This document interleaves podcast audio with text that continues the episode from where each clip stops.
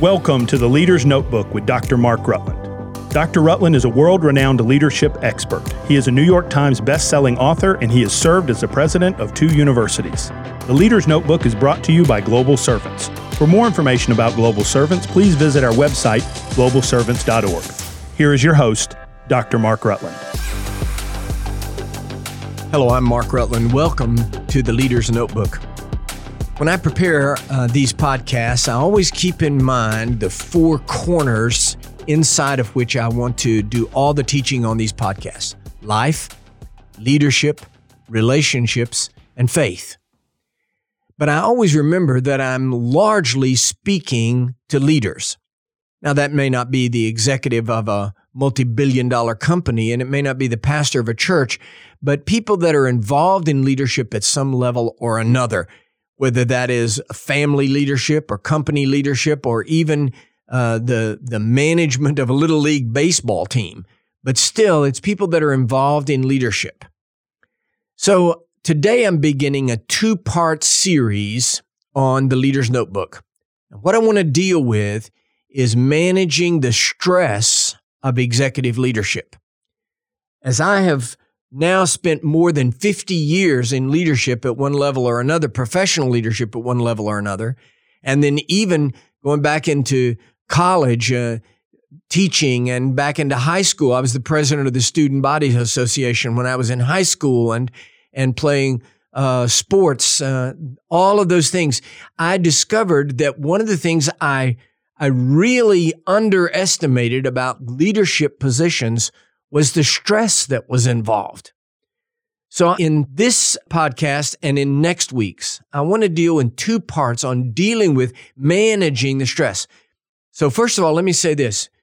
You're probably not ever going to find an entirely stress free leadership um, arena.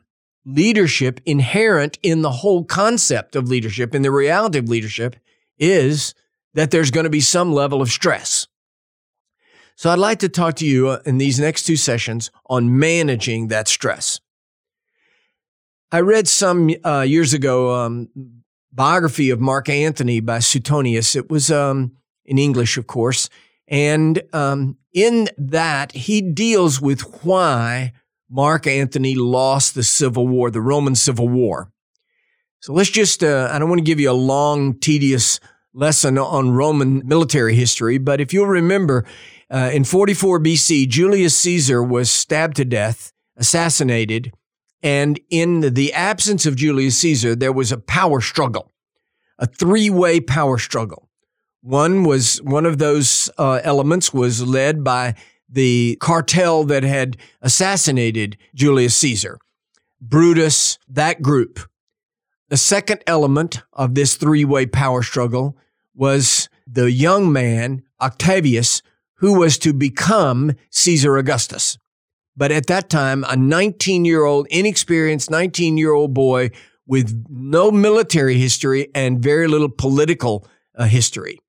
And then the third and the most powerful of these three, the most likely to win, if you'd been betting on the three, who's going to come out, you would have put all your money on Mark Antony.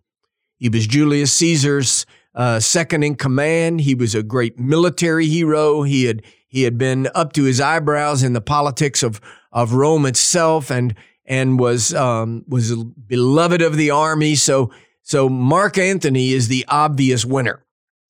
So how then did Antony lose?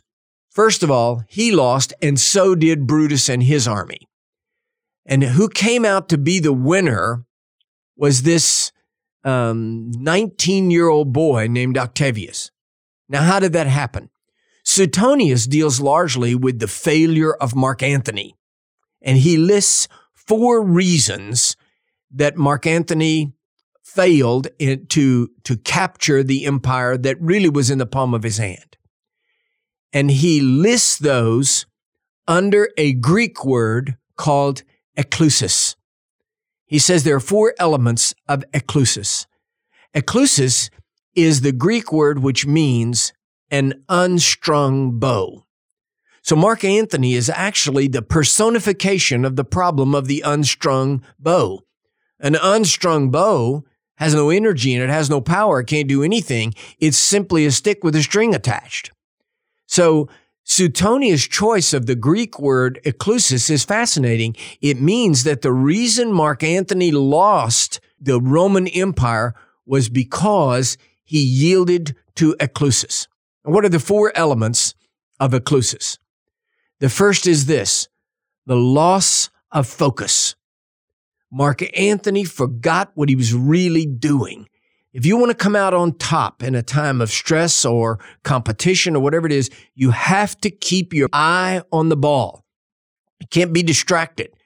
This is one of the hardest things I had to teach in coaching was to teach young players you've got to get your mind in the game.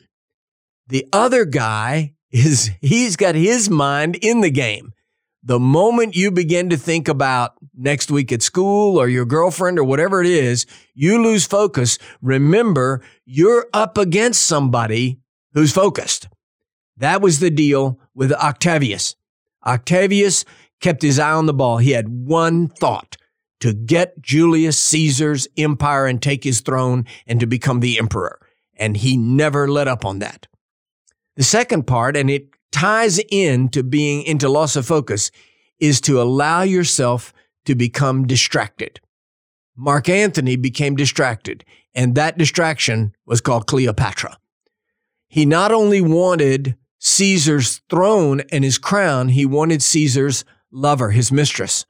So Mark Antony moved in and took over Cleopatra instead of concentrating on the greater issue, which was the throne and the crown. He got distracted with Cleopatra. They went on a honeymoon.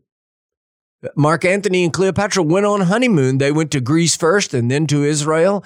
And th- while Octavius is building his army and uh, basically taking all of his resources and hiring the finest soldiers in the Roman Empire, Mark Antony is off distracted with his love affair with Cleopatra. That distraction can be anything. If there is a failure with uh, executives my age, it is often workaholism. If there is a failure with younger leaders, it is that they want to play too much too early. They want to leave the office in time, get on the lake, get on the jet skis, whatever it is, and they lose that focus somehow between the the rampant workaholism of my generation and the uh, recreation centered, distracted leadership of the new generation. There's got to be a place of balance. Third, in, of the problem of the unstrung bow, eklusis, is self indulgence. Mark Antony never got control of himself. His alcoholism and his uh, sexual promiscuity consumed him. If you want to be a great leader, before you can get control of anybody else, before you can get control of the situation or the company or the, or the position, you have to get control of yourself. Mark Antony never was able to lead Mark Antony, and he became nothing but an unstrung bow. And then the final element of the unstrung bow is this he underestimated the competition. He said to himself, Who, who is this 19 year old kid? There's no way I could lose to him. Great elections, great campaigns militarily, great competitions in sports are most frequently lost because of the underestimation of the opposition. My son and I uh, got the pay per view of the Mike Tyson and, and Buster Douglas fight. Before the, the fight, they had an interview with Buster Douglas. I'll never forget it. The, the sportscaster asked Buster Douglas, vast under, uh, underdog, one of the most, uh, most uh, widest range of, of sports betting in the world was between Mike Tyson, Iron Mike, and this um, B rated fighter, Buster Douglas. And the sportscaster said, Are you afraid of going in the ring with Mike Tyson? I'll never forget Buster Douglas's answer. He said, My Bible says, fear no man and fear only God. And I turned to my son Travis and I said, I said, they better not underestimate this guy, and Tyson better not underestimate him. And as you well know, Buster Douglas took the crown, took the belt from Mike Tyson because Mike Tyson underestimated his competition. Mark Antony underestimated Octavius. Mark Antony ended his life in defeat and suicide. Octavius ended his career as Caesar Augustus. So there is a desperate challenge, and that is the challenge of becoming nothing but an unstrung bow, eklusis. Keep your focus. Don't allow yourself to be distracted. Overcome those self indulgences that erode the power of your leadership. And never underestimate your competition. Those are the four elements of overcoming the unstrung bow, the eklusis syndrome. Now, next week, I'm going to be talking about the balance of that, and that is the negative power of string follow.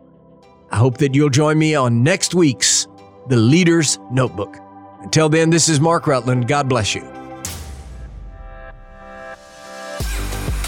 You've been listening to The Leader's Notebook with Dr. Mark Rutland. Be sure to subscribe, rate, and review today's podcast. You can follow Dr. Rutland on Twitter at Dr. Mark Rutland or visit his website, drmarkrutland.com.